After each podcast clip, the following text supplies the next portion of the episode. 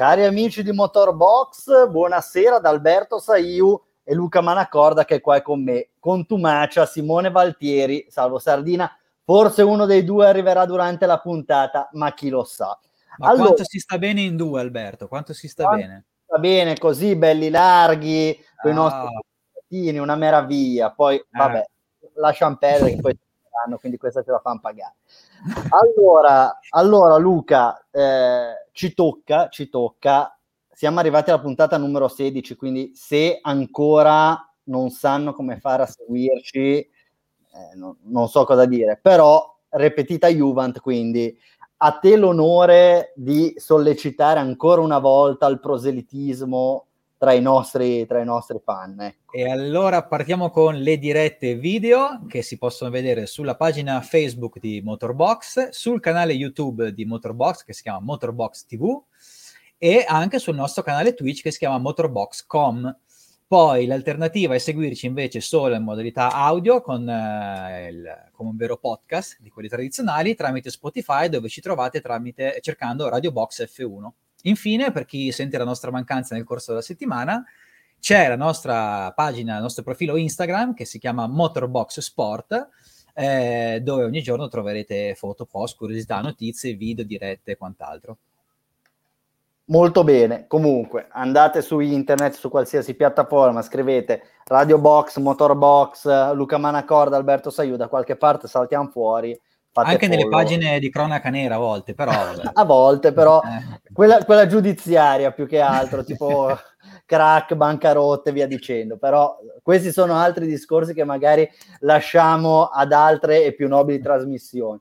Allora, eh, Luca, si è corso, c'è stata la, di nuovo, eh, diciamo che Dorna e Liberty Media quest'anno stanno facendo di tutto per, uh, per, impegnarci, per impegnarci i pomeriggi domenicali e quindi, domenicali non a caso, quindi ti chiederei tanto com'è andata la gara di Formula 1 e poi a ruota com'è andata la gara di MotoGP.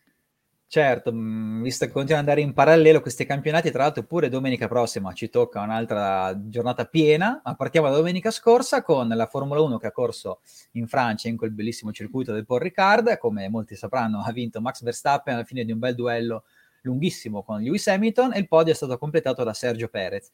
Mentre le moto hanno corso in Germania, al Sachsenring, pista storicamente feudo di Mark Marquez, e chi ti è andato a vincere proprio Mark Marquez, prima vittoria dopo l'infortunio dello scorso anno, davanti a Miguel Oliveira, mentre al terzo posto ha chiuso il podio Fabio Quartararo, che è sempre più il leader del campionato. Ecco, una bella notizia sia per chi dileggiava il Porricar, che effettivamente ci ha regalato finalmente una bella gara, poi voglio dire, a, alla terza ce l'hanno fatta, ma direi bene così. Eh, diciamo la verità che a parte Monte Carlo quest'anno finora abbiamo visto belle gare su quasi tutti i circuiti, quindi fondamentalmente più che il circuito eh, conta magari la competitività eh, de- delle monoposto, però questo è un altro tipo di ragionamento. E poi niente, è tornato al successo Mark Marquez, questa è una cosa sicuramente che non può che far bene e più che altro Fabio Quartararo rispetto all'anno scorso ha capito che magari c'è anche quella zona grigia, quando non puoi vincere magari porta a casa eh. dei punti e va bene uguale ed effettivamente questa strategia sta pagando. Allora Luca, abbiamo un ospite perché per quanto si stia bene in due, forse in tre, specialmente se il terzo non è Simone Valtieri o eh, Salvo Sardina si sta ancora meglio. Quindi brevissima presentazione dell'ospite, poi sigla e poi lasciamo la parola all'ospite che sicuramente ha cose più interessanti. Esatto, eh, eh, beh, quello, quello un, po', un po' chiunque diciamo, però vabbè in questo caso in particolare perché avremo un personaggio, una persona che è un nostro collega di livello superiore, un podcaster di quelli seri, non come noi, anche uno scrittore, uno storyteller, devo dire il nome? O lo Devi dire il nome. Diego Alverà.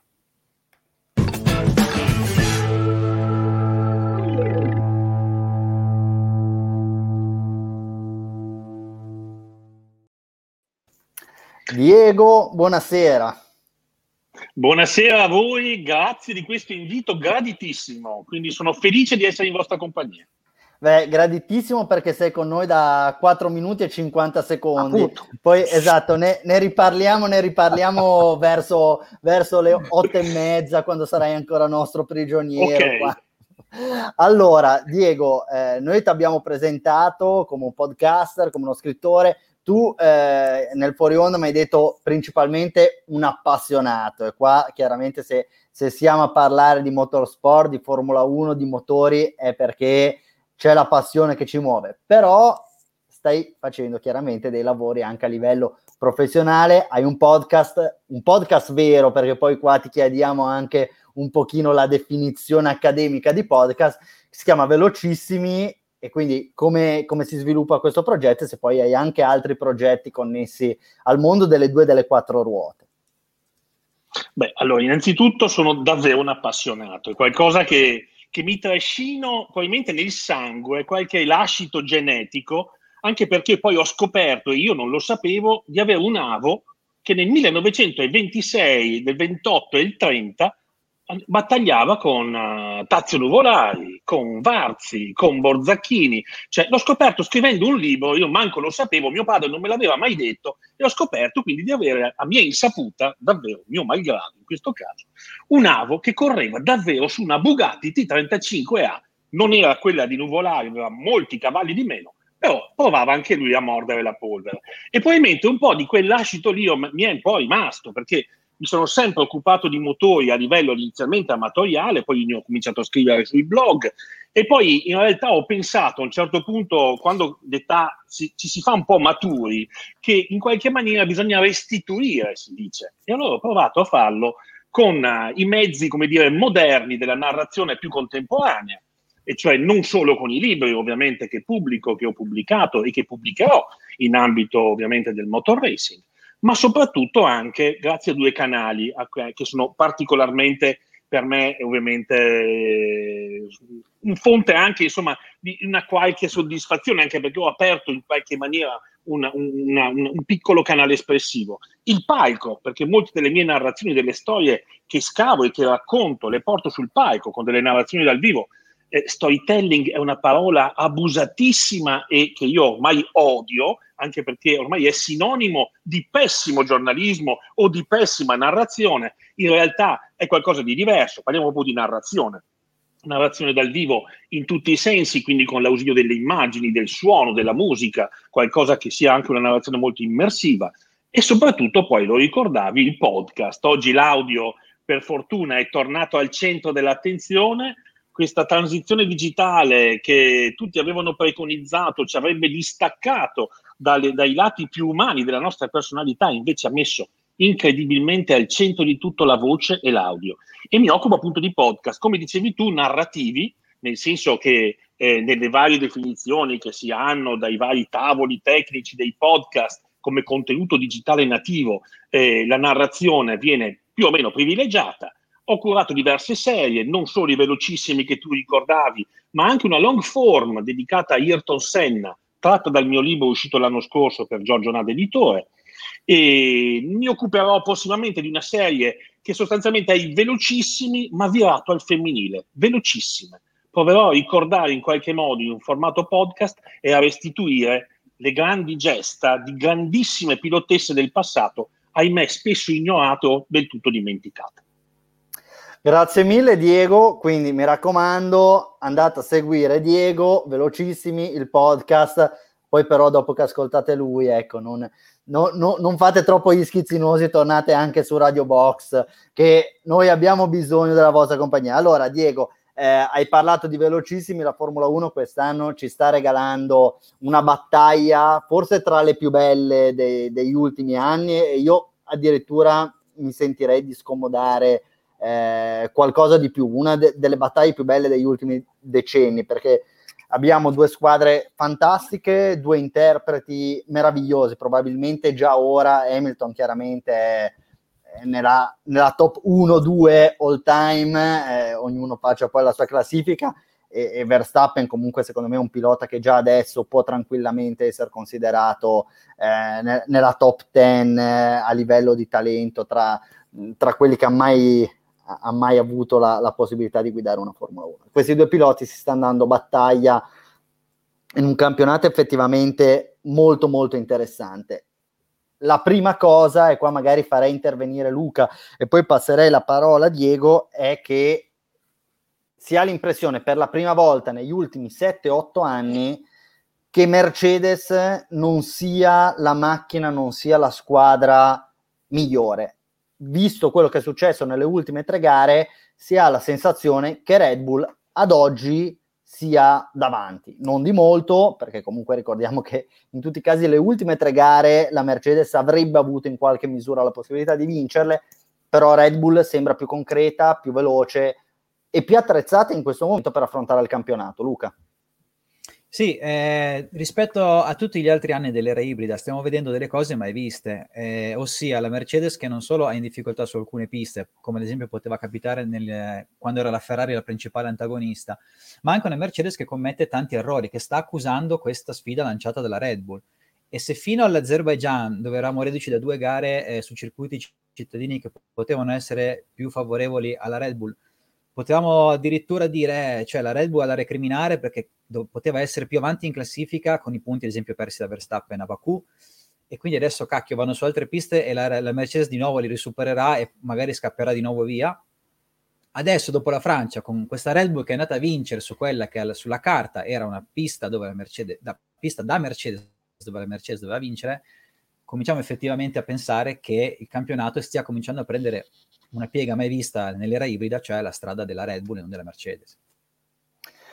Ecco Diego, la vittoria di Verstappen, per quanto poi alla fine si è risolta in un vantaggio di 2 secondi e 8, 2 secondi e 9, però è stata una vittoria perentoria, nel senso giro più veloce, pole position, vittoria e tra l'altro una vittoria che è frutto anche di una strategia, chiamiamola così, eh, quasi prepotente, la strategia del team più forte che non gioca di rimessa, quindi Red Bull anche da un punto di vista proprio di approccio alla gara eh, ha detto siamo i più forti, non aspettiamo che Mercedes eh, provi qualcosa di particolare, imponiamo il nostro ritmo, imponiamo la nostra scelta e così è maturata una vittoria che effettivamente alla vigilia di questo Gran Premio non sembrava così scontata o comunque non così scontata in questa forma così evidente. Sì, sono d'accordissimo, cioè non era per niente scontato, l'avete appena ricordato, questa è una pista Mercedes storicamente, pensare a una Red Bull che, fa, che spadoneggia come ha fatto l'altro giorno in gara, eh, desta certamente sensazione, fa capire che forse davvero siamo a un passaggio di consegna, è prematuro per dirlo, però effettivamente i segnali ci sono tutti secondo me. Tra l'altro eh, su una pista come le Castellet, che insomma come sempre in passato ci ha anche regalato delle, delle, gare abbastanza sonnecchiose, nel senso che il, il telespettatore si, si, perdeva nella psichedelia di queste, di queste strisce eh, colorate, per me è un parco psichedelico le Castellet, il Port Ricard negli anni 70-80 era un'altra cosa, e, però insomma in qualche maniera ci si adagiava nella quiete di una gara che andava su un binario prestabilito. E quello che abbiamo visto è uno spettacolo assoluto, è finalmente una Mercedes in tensione che comincia a fare qualcosa che non faceva l'anno scorso, eh, certamente qualche strategia eh, azzardata, eh, io credo che le scelte che hanno fatto al muretto non hanno pagato, ma eh, erano molto indecisi e voi sapete benissimo che l'indecisione al muretto si paga sempre, è qualcosa che, che alla fine devi mettere in conto, la pagherai comunque. E vedere le facce, soprattutto poi di Toto Wolf, eh, erano abbastanza esplicative. Io credo che un po' se l'attendessero, tutto sommato, e questo mi fa pensare ancora di più che effettivamente un po' l'evoluzione della, della, della, Power Unit della Honda, che tra l'altro ha vinto dappertutto in questo weekend, ha portato a casa sì. 5 vittorie in tutti i continenti, dal Giappone agli Stati Uniti. Io, una, una, un weekend così credo di ricordarlo mh, con un po' di difficoltà nel corso degli ultimi 30 anni.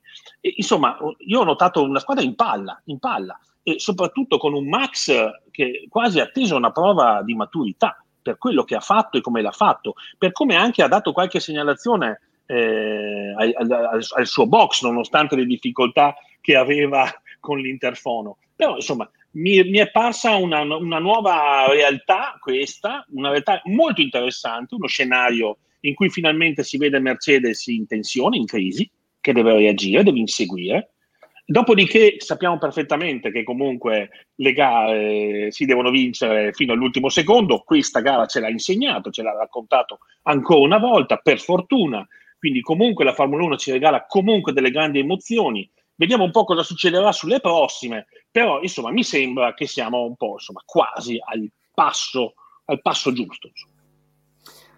Luca, secondo me questa è stata probabilmente la gara più interessante dell'anno, poi Baku ha avuto dei colpi di scena particolari, come al solito, però da un punto di vista di tensione, questa e il Bahrain sono state due gare meravigliose. Questa nella fattispecie abbiamo visto una gara, se non sbaglio, senza ritiri, in cui effettivamente le squadre hanno lottato fino a due giri dalla fine solo sulla base della performance, dell'abilità dei piloti, dell'abilità dei muretti e quindi secondo me questa è la gara di Formula 1 ideale. Poi è chiaro, magari l'incidente la safety car ogni tanto rimescola un pochino le cose, però eh, ritengo che quello che abbiamo visto è uno spettacolo assoluto e quest'anno il livello a cui stiamo assistendo, il livello delle gare è incredibile perché escludendo veramente Monte Carlo abbiamo visto una serie di, di gare, di gran premi meravigliosi banalmente per il fatto, l'abbiamo detto nel prepuntata, che Mercedes e Red Bull sono vicine e in tutte le gare, forse tranne Monte Carlo e Baku, ma comunque erano lì vicini, Hamilton e Verstappen si sono scambiati le posizioni in pista. Quindi stiamo parlando di qualcosa di effettivamente incredibile e straordinario. Quindi molto, molto, molto bello. Um, arriviamo al discorso delle strategie, perché questa effettivamente sembra una gara che è stata decisa, si è giocata sulla base delle strategie. Eh, ne ho parlato nel, nella nostra diretta su Instagram con Salvo. Mi dispiace che non ci abbia ancora raggiunto perché sennò avremmo potuto continuare un po' a, a discutere, a battibeccare qua, però abbiamo visto diverse strategie. Secondo me la strategia migliore fondamentalmente è stata la strategia di Sergio Perez. È stata una strategia scolastica Pirelli ha detto, signori, qua dovete entrare al pit se volete fare... Ecco, è arrivato proprio Lupus in fabula, ora aspettiamo che... Eccolo qua. Salvo, stavamo giusto parlando di te. Ciao, a tutti. No, fai pure... Esatto, esatto, come se non ci fossimo. Sì, allora, no, sta, stavo parlando di te perché abbiamo discusso nel post Gran Premio rispetto a quelle che sono state le scelte strategiche di Red Bull e Mercedes. E eh, vabbè, assodato che probabilmente colui il quale ha portato a casa la strategia migliore è stato Perez, che in maniera molto scolastica ha seguito le indicazioni di Red Bull. Eh, il discorso se abbia fatto meglio Verstappen o Hamilton, secondo me non è così chiaro. Io ritengo che Red Bull abbia vinto nonostante la strategia. Eh, tu invece ritieni che questa sia stata una mossa vincente, quindi eh, magari anche per, per, aprire un po' il, il, contraddittorio, poi facciamo intervenire Diego, eh, volevo chiederti perché secondo te, al netto poi del fatto che il Gran Premio l'hanno vinto, quindi bravi loro, la mossa di Red Bull sia stata decisiva per, per portare 25-26 punti a Verstappen. Ah, intanto ciao a tutti, visto che sono appena arrivato, scusate il ritardo. Eh, ci ho detto, io sono convinto che, che, la mossa Red Bull sia stata una mossa eh, studiata, corretta dal punto di vista strategico. Loro si sono trovati a dover sostanzialmente pittare molto presto eh, per rispondere all'undercut di Bottas, questo undercut è stato a, a, a loro volta si è costituito un, un, secondo undercut ai danni di Hamilton hanno, hanno guadagnato la posizione. Subito dopo si sono accorti però che quel ritmo lì che stavano tenendo non sarebbe stato sufficiente eh, cioè sarebbe stato uh, avrebbe distrutto troppo in fretta uh, le gomme eh, ed è il motivo per cui evidentemente hanno deciso di fermarsi eh, di nuovo. Eh, sostanzialmente mh, mm, direi che è una mossa che hanno fatto almeno poi eh, non abbiamo la controprova, non ne hanno parlato, però eh, sono convinto che sia una mossa che in qualche modo eh, rispecchia, risponde a quella che avevano subito eh, a Spa- a, in Spagna, a Barcellona. Ehm, a Barcellona avevano perso la gara proprio così, proprio il modo in cui hanno perso la prima posizione. Eh, qui l'hanno, l'hanno, ripresa. Io sono convinto, eh, sono in disaccordo con te quando dici che hanno vinto nonostante la strategia, hanno vinto grazie alla strategia. Mi è parso evidente che a quel punto lì, fermandosi così presto, la, la tattica a due soste era quella vincente. Chiaro che quella migliore in assoluto era quella di Perez, era quella di Norris. Però a quel punto, una volta risposto all'undercut di Bottas, hanno fatto bene a quel punto a fermarsi di nuovo. Poi siamo d'accordo, potevano mh, mm, banalmente Verstappen poteva non farcela, poteva restare bloccato dietro Bottas un giro in più e a quel punto non avrebbe vinto la gara, siamo tutti d'accordo. Però sono convinto che, che la tattica Red Bull sia stata quella corretta per vincere la gara. Ecco, secondo me loro hanno preso la strada più, eh, più impervia molto stretta, c'era solo una possibilità a quel punto di vincere la gara, vale a dire passare Bottas in maniera abbastanza agevole e questo magari è una cosa che loro potevano anche considerare fattibile visto anche la serie storica di, di difese non proprio eh, all'arma bianca di, di, di Valtteri Bottas, e, però, però ritengo che lì il gap si stava aprendo eh, Verstappen aveva circa 3 secondi di vantaggio su Hamilton e quindi secondo me avrebbero avuto ancora la possibilità di reagire a un undercut. Quindi erano in una situazione abbastanza safe in quel momento e si sono presi un rischio che secondo me avrebbero anche potuto evitare di prendere. Poi è andata bene così per loro, però non sono così convinto della bontà di quella strategia. Probabilmente, magari erano anche due, due scelte abbastanza equivalenti, avrebbe vinto in tutti e due i modi. Diego, eh, te cosa ne pensi? Ma io credo che dalle parti di Milton Keynes l'avevano studiata questa cosa. L'avevano studiata perché questa cosa di, di, in Spagna bruciava e volevano in qualche maniera levarsi la soddisfazione di, di dire, vendicarsi eh, rendendo pariglia e in qualche maniera ce l'hanno fatta. L'hanno, hanno avuto anche fortuna, perché tutto sommato voglio dire, eh, se, se, come dicevate voi, si rimaneva imbottigliati dietro alla fine lui non, mai, non sarebbe mai riuscito a riprenderlo, però insomma mi sembra che, che il muretto Red Bull questa volta abbia battuto quello Mercedes clamorosamente. Dopodiché era una scommessa, tutte e due erano belle scommesse, le due soste contro una. E in quella condizione comunque di graining così accentuato, poi magari ne parleremo più avanti, però insomma è un bel rischio, è un bel rischio. E infatti comunque insomma lui si è fatto il possibile, ma secondo me l'avrebbe ripreso comunque in quella condizione.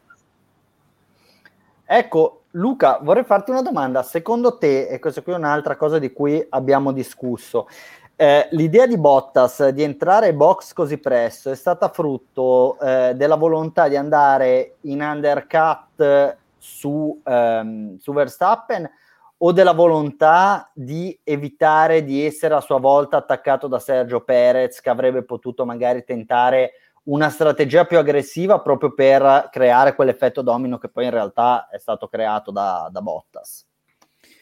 No, io la vedo più come un tentativo Mercedes di mettere in difficoltà Verstappen perché in quel momento di gara eh, Perez era molto staccato e quindi loro sicuramente pensavano più a giocare un 2 contro 1 con Verstappen e questo però alla fine gli si è ritorto contro perché eh, mentre Verstappen stato, e la Red Bull sono stati veloci a, a reagire fermandosi il giro dopo, eh, e quindi costringendo anche Hamilton a fermarsi. Poi alla lunga, eh, col cambio di strategia rispetto alle Mercedes, questa cosa ha giocato a favore della Red Bull.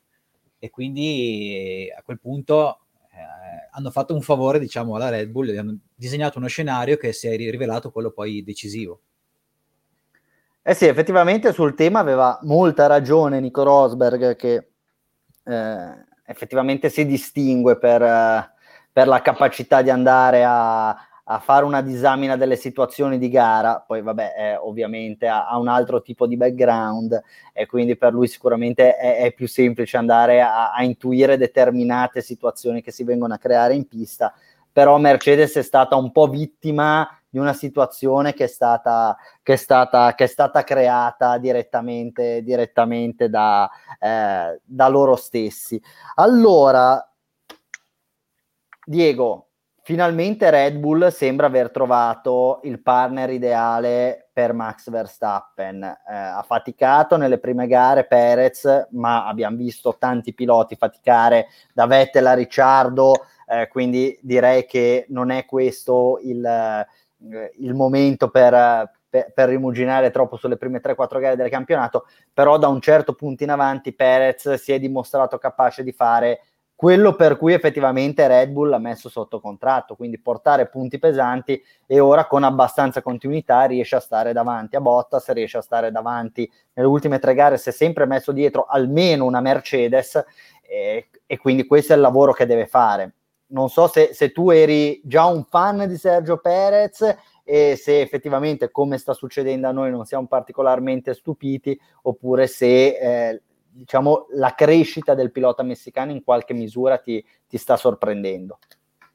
No, non mi sorprende, nel senso che credo che sia stato l'acquisto più indovinato eh, della scorsa campagna, perché è un pilota con grande esperienza, determinato, talentuoso, di prestazione ma anche di quantità. È un pilota di quelli a cui puoi chiedere determinate dire, cose e, e, alla fine poi lui le dà, lui le porta a casa. È, uno, è molto solido, secondo me, ha imparato, probabilmente anche da molti errori che hanno costellato in alcuni momenti la sua carriera, però oggi come oggi è il miglior partner, secondo me per Red Bull e non è un caso che Red Bull sta macinando punti in questa maniera. Eh, la Red Bull dello scorso anno, anche con questo motore, anche con questa evoluzione, non, uh, non, non, non metterebbe così in difficoltà la, la, la, Mercedes. Per cui secondo me questo è veramente il punto di volta e forse effettivamente nell'assetto complessivo delle due squadre è, è quello che ci fa pensare che effettivamente insomma, ci possa davvero essere una, un cambio di passo. Assolutamente. Allora, io direi che eh, possiamo cambiare argomento. Volevo farti solo un'ultima domanda. Eh, secondo te, quelli della Honda si stanno pentendo eh, della scelta fatta oppure stanno incrociando le dita dicendo dopo anni in cui siamo stati dileggiati qua vinciamo e facciamo la mossa Nic- eh, Nico Rosberg vinciamo andiamo via da campioni del mondo imbattuti e, e au revoir posto che vincere fa sempre piacere, però secondo te qualcuno ci sta ripensando? Ma forse qualcuno, diciamo che nei corridoi qualcosa si stanno dicendo, secondo me, anche alla luce, tra l'altro, come si diceva prima, di un weekend clamoroso e straordinario. Eh, per carità, l'uscita in bellezza, l'Anico con il titolo in mano, fantastico però qui parliamo di Honda, cioè parliamo di una struttura che è abituata e che ha nel sangue la performance e le corse. Io credo che insomma probabilmente non si aspettavano nemmeno loro, secondo me, questa, questa condizione. Chissà, chissà cosa si stanno dicendo. Qualche pensierino forse sta anche spuntando, non sull'immediato, ma hm, non sono così sicuro che le cose rimarranno così nei prossimi anni. Vediamo, vediamo. Diciamo che loro storicamente come scelte nel tempo di uscita di scena non è che sono proprio bravissime, eh, perché ricordiamoci mm. che hanno venduto il team Honda a Brown che ha vinto il titolo mondiale ed è diventato l'attuale Mercedes, quindi quello è stato proprio il capolavoro della Honda come tempismo. E poi sono tornati, sono riusciti a battere loro stessi e poi si ritirano, è bellissimo, bellissimo, bellissimo. Va bene, allora, eh, chi continua, e qua forse mi sono dato un, auto, un autogancio, a, a battersi da solo, se sembra essere la Ferrari, dopo un paio di buone prestazioni in Francia abbiamo visto effettivamente la, la gara più brutta dell'anno. Eh, è, sembrava di essere tornati al 2020, ecco, una Ferrari incapace di far funzionare le gomme, entrambi i piloti in enorme difficoltà, Leclerc che dal mio punto di vista eh, nel, weekend, nel weekend di Le Castellet è stato, oserei dire senza, senza paura di essere smentito, probabilmente il peggiore dei 20, non è riuscito a far funzionare la macchina in nessun momento, sempre dietro al compagno di squadra. E, e qua, ecco, eh, salvo, tornano un pochino gli atavici problemi di Ferrari, nel senso difficoltà in gara, in qualifica effettivamente Sainz aveva portato a casa un decorosissimo quinto posto, però poi da quel momento si è spenta la luce.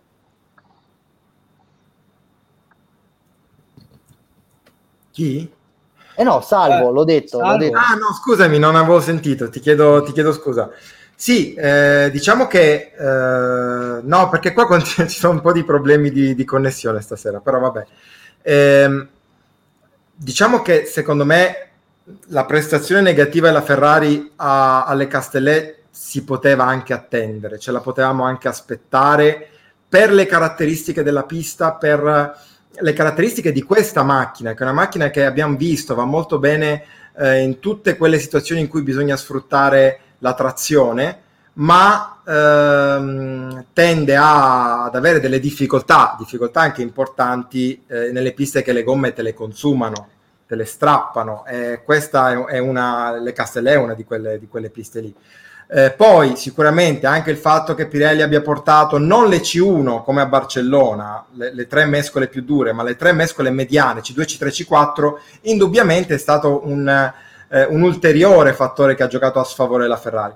Eh, poi, se mi chiedi, eh, ci aspettavamo due Ferrari fuori dai punti? La risposta è no, cioè è andata ben oltre le aspettative di difficoltà. Eh, però sono convinto in qualche modo che tendenzialmente eh, il problema di, di Leclerc, di, di, i problemi di Leclerc e di Verstappen sono episodici, episodici non perché è stata una gara eh, strana eh, per certi vers- per, da, da, da, certi punti di vista, episodici perché sono semplicemente legati alla pista. Bene. E Diego, te cosa ne pensi di Ferrari? Vi dico la verità, non, ero, non coltivavo in, troppo entusiasmo sulle gare precedenti e attualmente non coltivo il pessimismo dopo aver visto in gara le rosse alle Castelli. Un po' perché me l'aspettavo, francamente, proprio una pista difficile, ostica, soprattutto per una macchina come quella di quest'anno. Cioè, fatte, le scelte che hanno fatto, secondo me, erano legate a ben altri tracciati, lo sappiamo. Sappiamo che lavora bene eh, sugli angoli, lavora bene nelle curve strette, fa fatica sulla, sul dritto, sul veloce. Le gomme vanno come vanno, lo sappiamo da sempre, perché poi alla fine l'evoluzione è quella lì. Cioè, diciamo che è un anno di passaggio, va detta questa cosa. In Ferrari credo che non stiano proprio ragionando su questa stagione, stanno tutto, tutto l'interesse al 2022, fanno fatica anche adesso a, a trovare una soluzione che possa essere transitabile. Io credo infatti adesso, da adesso in poi il dramma probabilmente arriva, arriva adesso, le sberle le prendiamo adesso, perché comunque con la struttura tutta proiettata a 6-7 mesi, io credo che qualsiasi soluzione sarà difficile. Eh, era un po' attesa, secondo me, forse non così, non così clamorosa, però francamente vedendo un po' la crescita anche della McLaren, io un po' mi attendevo queste grandi difficoltà. Eh, graining, lo sappiamo quali sono i problemi, eh, si ripresenta su una pista ostica, difficile.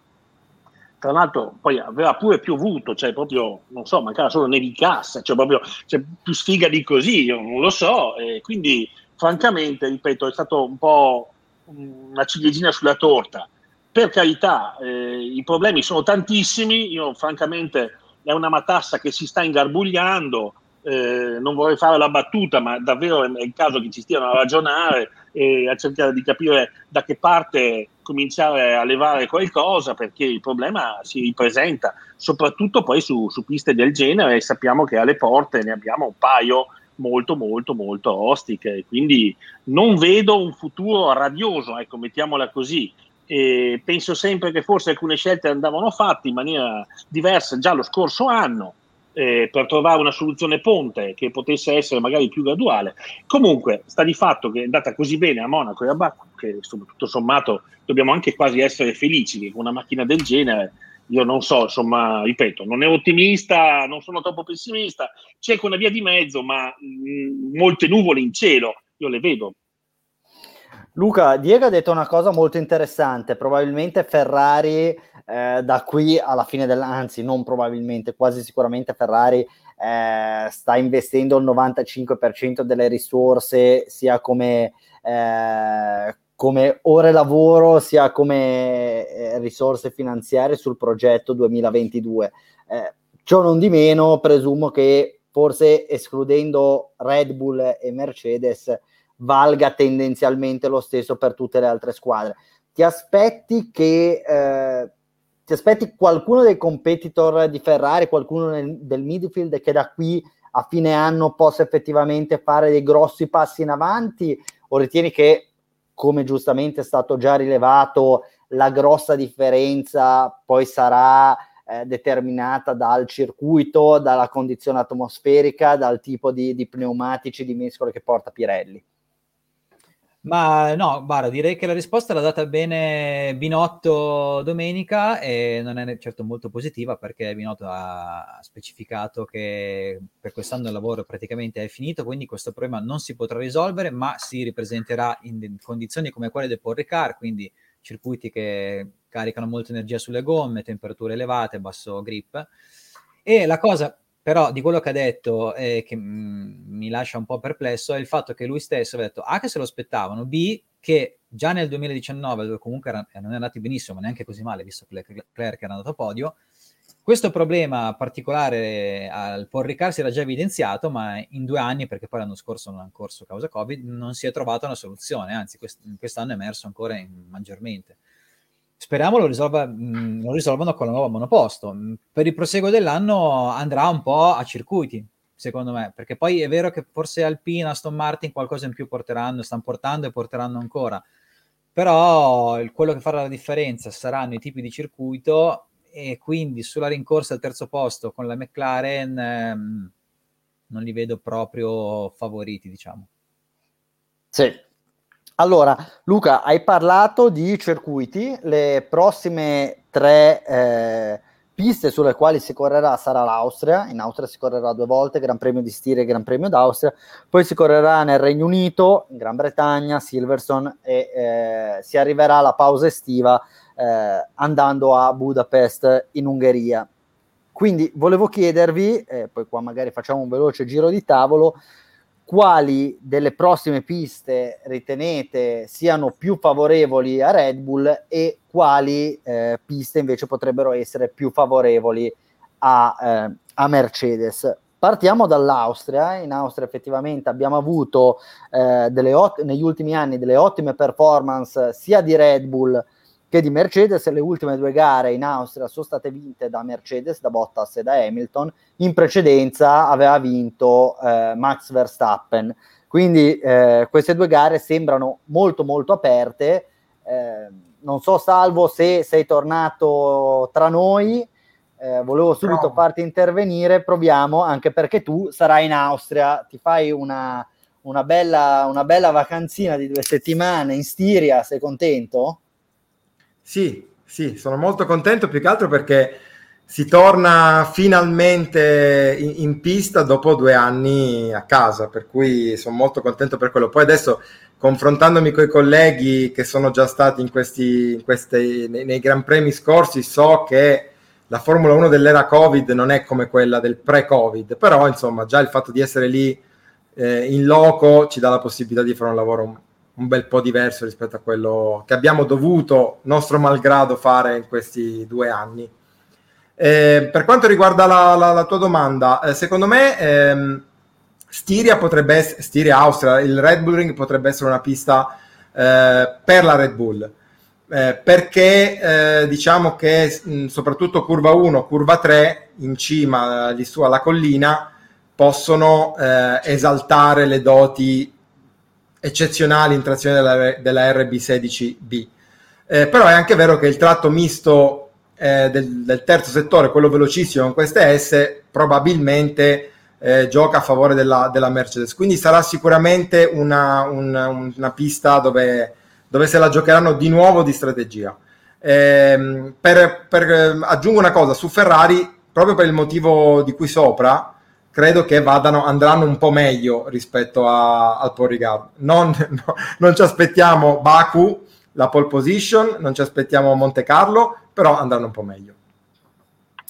Ecco, Diego, cosa, cosa ti aspetti in Austria? Ti aspetti una lotta serrata? Vedi favorita Red Bull, Mercedes? Allora, secondo me quest'anno le stelle si stanno disponendo su, su, su, Red Bull e Max secondo me sta viaggiando ai 110 del, delle sue possibilità, per cui secondo me ci sarà grande, grande entusiasmo.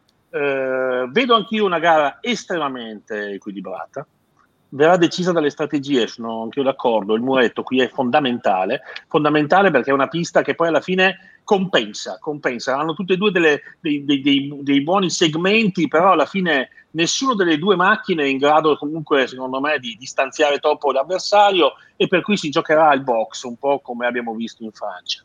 E e però, ripeto, l'entusiasmo sarà tantissimo. Quando rivedremo un po' tutte le gradinate tingersi di arancione, secondo me qualche chilometro in più la prende la power unit della Honda. Eh? È una sensazione insomma è l'anno buono, è l'anno buono e per cui questa cosa potrebbe giocare veramente a favore di Max. Luca, dopo le due gare in Austria, quindi possiamo immaginare che tendenzialmente il canovaccio di entrambe le gare, magari se non identico, sarà quantomeno eh, simile, nel senso se, se, se una vettura è più performante su quella pista, eh, c'è da aspettarsi che la settimana dopo comunque mantenga determinate performance. Si va nel Regno Unito. Anche nel Regno Unito l'anno scorso si è corso due volte. La prima gara è stata vinta da Hamilton, la seconda da Verstappen. La cosa estremamente curiosa però fu il fatto che le due gare furono corse con due, ehm, due set di mescole diverse, o meglio, Pirelli portò eh, delle mescole differenti. La seconda gara, quella vinta da Verstappen, fu corsa con, se non sbaglio, una gradazione di mescole più morbida. Quest'anno invece Pirelli porterà eh, le stesse specifiche di mescole che invece eh, hanno, ehm, furono scelte per la prima gara, quella vinta da Hamilton. Quindi su una pista che in linea di massima potrebbe andare da una parte o dall'altra, la scelta delle mescole più dure, e l'abbiamo visto anche in Spagna, potrebbe portare forse un leggero vantaggio a Mercedes e a Lewis Hamilton. Sì, eh, torno solo un secondo sull'Austria per dire che un fattore che potrebbe mischiare molto le carte è il meteo, perché già adesso per questo weekend hanno temporali e quindi teniamolo d'occhio che lì potrebbe succedere di tutto e l'Austria a volte per Mercedes, a volte per Red Bull ha regalato sia gioie che dolore, quindi magari comunque avremo tanti colpi di scena che ci piacciono. Per Silverstone io direi anche sulla base di quello che, soprattutto sulla base di quello che hai detto, sul tipo di circuito, che se la Mercedes non vince lì, possono effettivamente cominciare a, a mettersi il cuore in pace perché quella è la pista dove io mi aspetto che vincano e che magari facciano finalmente anche una doppietta. E anche se l'anno scorso ricordiamo che proprio con quelle gomme quando ha vinto Hamilton è stata la gara in cui Hamilton ha poi vinto su tre ruote con quei cedimenti che si registrarono sui pneumatici quindi occhio anche a questo fattore. E, e, però sì, lì deve vincere Mercedes, ragazzi, eh, se no. Anche perché poi, per finire il discorso, dopo c'è l'Ungheria e chi ci aspettiamo che vinca invece in Ungheria è la Red Bull. Torniamo un po' sul certo. circuito dentro tortuoso. Quindi occhio puntati su Silverstone e sulla Mercedes. Ecco, effettivamente, eh, secondo me, le prossime quattro gare saranno... Il campionato è ancora lunghissimo, però se se come mi aspetto eh, Red Bull potrà essere più competitiva in tre gare su quattro, se dovessero riuscire a portare a casa eh, tutti i punti che, che, sulla carta potrebbero portare a casa, magari lì il divario si andrebbe ad aprire in maniera abbastanza importante. Eh, Diego, sei d'accordo con Luca per quello che riguarda Silverstone e, e l'Ungaro Ring o ti aspetti qualche, qualche sorpresa?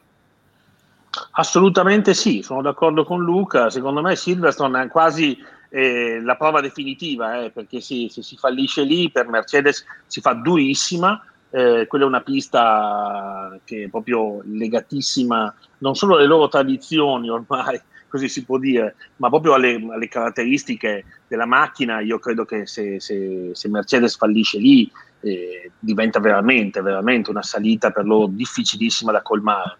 E, e poi, poi, per carità, eh, sono piste veloci dove comunque si, le temperature si alzano. Per carità, anche l'Inghilterra, come l'Austria, presenta sempre incertezze climatiche, eh, per cui c'è sempre comunque da considerare che magari insomma ci sono anche c'è un terzo incomodo potrebbe anche spuntare dico, lo dico sottovoce magari un po' me lo auguro ma insomma è una pista quella che potrebbe favorire qualche inserimento e quindi chissà mai eh. Ecco, Salvo, eh, immagino che eh, velatamente Diego abbia, abbia, fatto un riferimento a quelli con la macchina rossa. Eh, diciamo che se, se, se, la gara che era cerchiata sul calendario era quella di Monte Carlo, questa magari non è cerchiata, però un piccolo asterisco sulla possibilità di fare bene, di portare a casa tanti punti, eh, può esserci ecco, su, sul calendario di Mattia Binotto. Beh, sai, come eh, il Paul Riccardo era cerchiato in nero, perché lo sapevano, eh, evidentemente l'Ungaro Ring sarà cerchiato in non in rosso ma in uh, blu, non lo so, qualcosa di, che, che, lasci presagire insomma il fatto che possano andare un po' meglio. Sono d'accordo con Diego, sono convinto che eh, Budapest possa essere una, una, grande occasione per loro, grande occasione per che cosa? Mm, non, non, so, magari anche per la pole position, questa macchina ha dimostrato di essere molto veloce in, in qualifica, lo ha dimostrato anche al Paul Ricard perché il quinto posto di Sainz è frutto proprio di questa caratteristica dell'SF21, però attenzione perché eh, Budapest non è Monaco, a, Budap- a, Budapest intanto qualche sorpassino ci sta, e non è che ti metti lì a fare il tappo due secondi più lento e nessuno ti passa. E poi c'è anche il fattore della, della degradazione delle gomme, eh, farà molto caldo, ci saranno delle mescole, mi pare le mediane, quindi C2 C4. Ehm, per cui sarà sicuramente molto più difficile. Però ecco, se c'è un punto, una pista dove si può puntare al podio, magari è quella. Deve succedere qualcosa lì davanti, però eh. ci tengo a dirlo perché di prestazione mi sa che, che non ci siamo. Vabbè, lo, lo, vedremo. Chi ha vinto di prestazione, qua lasciamo un attimo da parte per un secondo la Formula 1, eh, è stato Mark Marquez che dopo l'infortunio è finalmente tornato sul gradino più alto del podio. Eh, diciamo che è un bene per lo sport, un bene per la MotoGP, una MotoGP che forse era un po' in, eh, in astinenza eh, da, da, campioni, nel senso c'è sempre questo grande dubbio, questo grande punto di domanda se il livello della MotoGP sia molto alto, molto basso o comunque in qualche misura livellato. Eh, I due grandi nomi, per ragioni assolutamente diverse, eh, sono stati un po' latitanti il fatto di aver recuperato Mark Marquez, che ricordiamolo è assolutamente nel prime della carriera, fa ben sperare. È chiaro, è una vittoria, il percorso eh, de- del pilota spagnolo sarà ancora lungo, però Diego, eh, parlando di uomini, parlando della parte più umana del campione piuttosto che di quella prettamente sportiva, è sicuramente un'ottima notizia per il mondo dello sport e chiaramente per tutto quello che Mark Marquez significa. Assolutamente sì, eh, guarda, è stata veramente una grandissima prestazione, una grandissima notizia.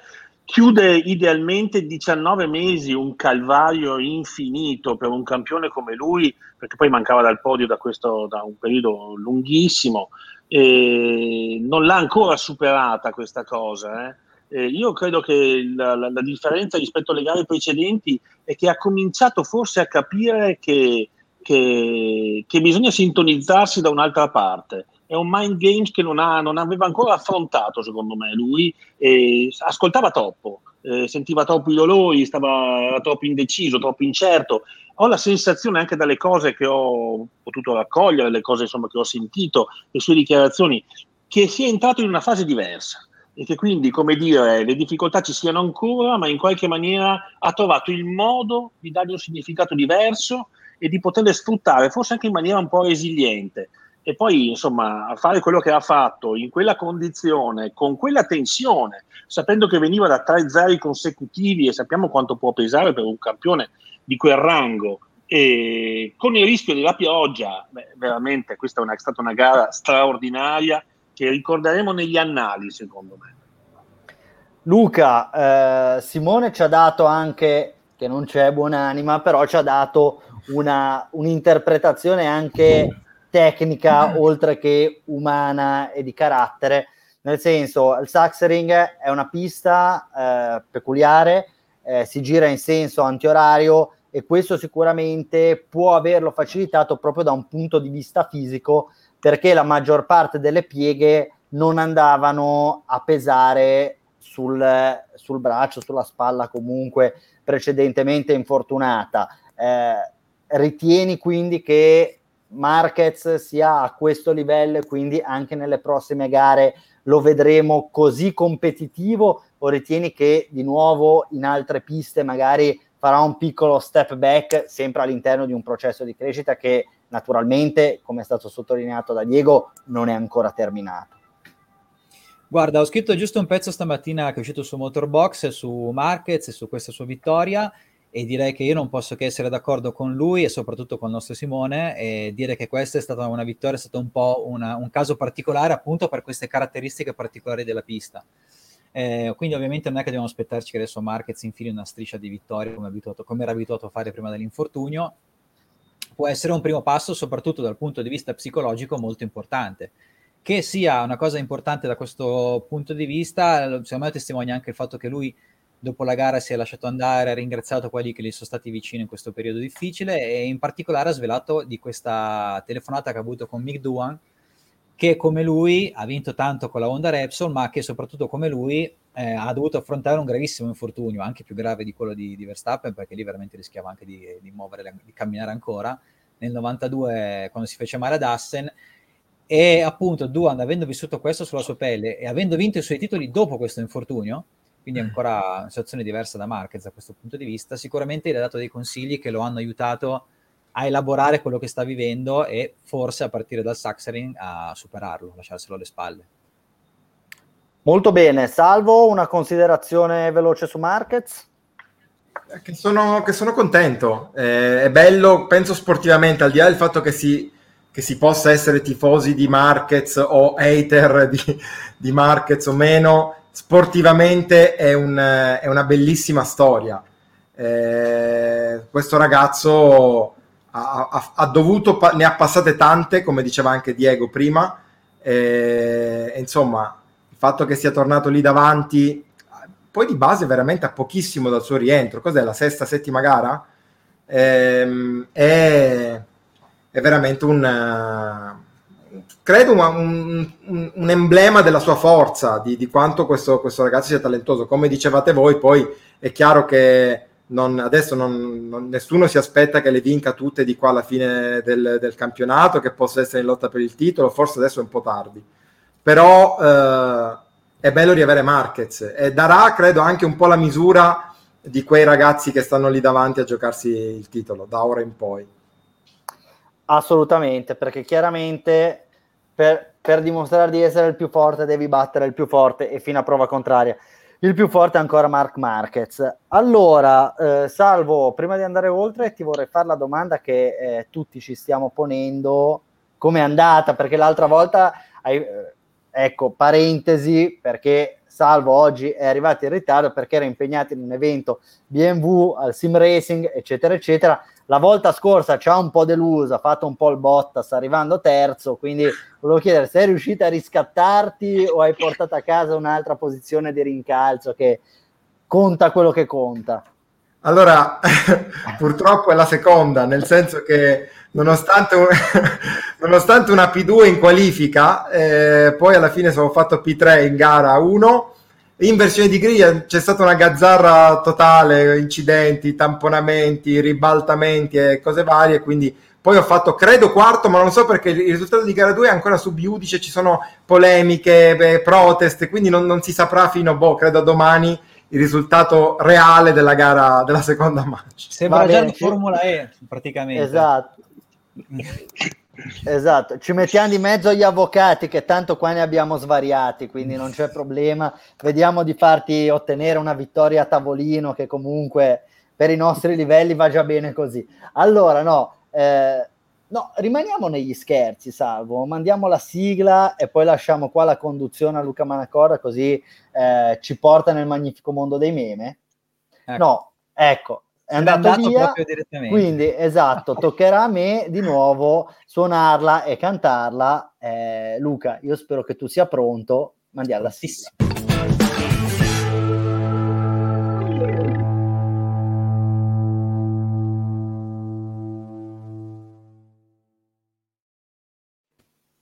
Ed eccoci quindi a Meme Box, la rubrica che piace ai grandi e ai piccini. Andiamo subito a vedere cosa ci ha regalato di bello da questo punto di vista il weekend del Gran Premio di Francia.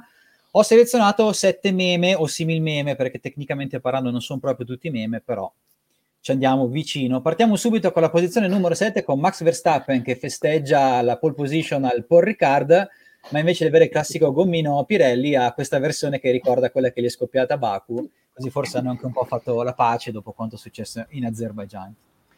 Alla posizione numero 6 invece andiamo in casa Mercedes e vediamo una rappresentazione di come Bottas copre le spalle a Lewis Hamilton e vediamo che praticamente si mette a braccia aperte a proteggere Lewis dalla pioggia di armi, peccato che la pioggia di armi che rappresenta Verstappen arrivi dalla parte opposta e come abbiamo visto colpisca malamente il povero Lewis. Posizione numero 5 eh, con le cordiali buffate di Gianfranco Mazzoni, eh, GP Francia, Binotto, gara peggiore finora, stessi problemi del 2020, quindi riparte quel disco che è diventata anche la celebre imitazione di Crozza e quindi vediamo il tifoso ferrerista qui interpretato dalla rana dei... come si chiama questa rana qua? Aiutatemi. Eh, Kermit. Kermit, esatto, che cerca in tutti i modi di suicidarsi dopo che ritorna nell'incubo dello scorso anno. Ai piedi del podio torniamo a parlare invece di Lewis Hamilton con uh, questa cosa che ricorda un episodio avvenuto agli europei di calcio di cui si è discusso parecchio. Hamilton sposta lattine di Red Bull, è polemica. Qui c'è Mara San Crispino per Flop Gear che ci dà questa notizia, come Stafford di Hamilton che sposta le Red Bull dal banco delle interviste. Andiamo sul podio, al terzo posto con i nostri top e flop abbiamo qui la rappresentazione di quanto accaduto domenica in gara, una partita a scacchi tra Verstappen e gli strateghi Mercedes, con gli strateghi Mercedes disperati alla ricerca della massa giusta e Verstappen con aria sornione pronto invece a fare scacco matto. Seconda posizione con quello che secondo me è veramente una chicca, messo infa- l'ho messo anche infatti nella puntata dei top e flop uscita ieri su Motorbox, ed è Bottas che indossa i panni di Britney Spears e per chiedere quella seconda sosta che voleva assolutamente fare, cita un grande successo della cantante americana, ossia Pit Me Baby One More Time. E finiamo infine con un meraviglioso fotomontaggio che rappresenta benissimo l'esito della gara di domenica. Fonte sconosciuta, arriva dal meraviglioso mondo del web. Abbiamo un Toto Wolf con una faccia che dice tutto su come è andata la gara per Mercedes e sulle sue spalle invece Verstappen, pugni al cielo, che festeggia così il successo al Paul Ricard. Beh, devo dire una carrellata meravigliosa, una delle più belle dell'anno e ne hai tenuti fuori tanti e belli perché qua veramente ce n'erano sì, di... sì, sì. Diego, qua te lo dobbiamo chiedere qual è stato il tuo preferito, quello che ti ha fatto divertire di più. Beh, sicuramente l'ultima è capolavoro assoluto, assoluto, assoluto. Ecco, a proposito di Toto Wolf, Salvo, tu sarai in Austria sabato, ci sarà Italia-Austria e quindi ci aspettiamo come minimo che tu eh, poi ci auguriamo possa sbeffeggiare Toto Wolff. Fatti ritirare il pass, però ne varrebbe la pena. Ecco. Sarebbe un modo glorioso per terminare la carriera.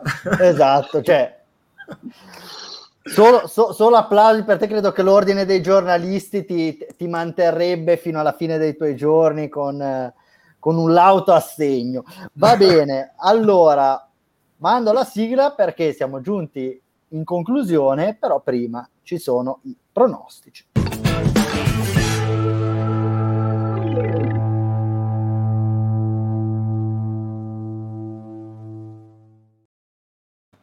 Eh, sempre, sempre a Toto Wolf si torna. Allora, Diego, purtroppo non abbiamo la classifica aggiornata perché manca no? Simone Valtieri. Ah, ce l'hai? Sì, ce l'abbiamo, ce l'abbiamo. Eh, beh, ragazzi, perché mi fate fare queste figure? E poi tu, Alberto, dovresti volerle vedere, attenzione. Oh, perché... che bello! Eh, eh, per... è per la prima volta che mi trovo lassù in cima. Allora, Diego... Infatti vedi che ho messo un Valtieri capovolto. Un Valtieri triste, no? Ora vi devo dare una, una mia foto una mia eh, foto sì. sorniona che, eh, che, me la rido, se, sempre che questa posizione venga mantenuta. Eh. Allora, Diego, te fai parte dei Radio Box All Star, tutti i nostri ospiti devono fare una previsione. Alcuni nostri colleghi non sono stati così precisi e hanno fatto affondare le speranze di titolo degli All Star, però sicuramente tu potrai aiutarli a risalire la china. C'è una sola regola, ti chiediamo primo, secondo e terzo, non puoi dire sullo stesso podio i primi tre della classifica, quindi uno tra Hamilton, Verstappen e Perez, dovrai lasciarlo fuori dal tuo podio ideale. Abbiamo deciso che piove o non piove, perché questo poi è la questione. lo... Vabbè, facciamo finta che piova. Allora io dico Verstappen, numero uno, numero due, Norris, numero tre, Perez. Attenzione. Ok, chi deve parlare, ragazzi? Salvo, salvo. Io vado scolastico, devo necessariamente recuperare punti, come d'altronde hai recuperato punti tu, caro il mio avvocato. Eh, Verstappen, Hamilton, Bottas. Okay, Luca. Tocca a me. Eh, non so se puntare sulla voglia di rivincita di Hamilton o meno. Ma sì, dai, proviamoci. Allora io dico Hamilton, eh, Verstappen. Mm. Vabbè, riscossa Mercedes, dai, Bottas. Posso, no? Sì. Sì, certo. Okay. Eh... Poi, quello di Simone ce l'ho qua davanti, ve lo posso dire. Mazepin, Ditemi... Mick Schumacher, Yuki Tsunoda. eh vabbè, ormai è detto, eh. ormai è detto. No, dai, che poi se no mi, mi, manda a casa una testa di cavallo mozzata. Allora, Simone, Verstappen, Hamilton e direi che Norris terzo lo può mettere? Sì, sì, perché sì, Diego sì. non ha messo Hamilton, sì, ok. Allora, io invece vado con Verstappen, Perez, terzo posto, eh, Valtteri Bottas. Accidenti. Pazzesco. Ok. Bene. Quindi un Hamilton fuori dai giochi per due per, per ben due, due dei nostri pronosticatori. Pronosticanti. pronosticanti. Esatto, no, vabbè, lì banalmente io pe- penso che sul podio ci vadano i primi tre della classifica, eh, però... Se la giochi. Dall'alto dei tuoi punti ti giochi la da, Dall'alto dei miei punti. Fuga. Esatto, esatto, in fuga sui pedali. Va bene, allora, incredibilmente siamo rimasti quasi entro l'ora, perché un'ora e 49 minuti, direi record mondiale di precisione, ma infatti io ora mi sto dilungando per arrivare sempre ai nostri classici 63-64 minuti. Ringrazio tantissimo Diego, Diego è stato un piacere immenso averti con noi, speriamo che tu ti possa essere divertito. Sì, Assolutamente Salvatore. sì, io vi ringrazio, è stato bellissimo rimanere con voi quest'ora. Ecco, Salvo, vedevo che ti sbracciavi come un pilota col motore fermo durante le procedure di partenza.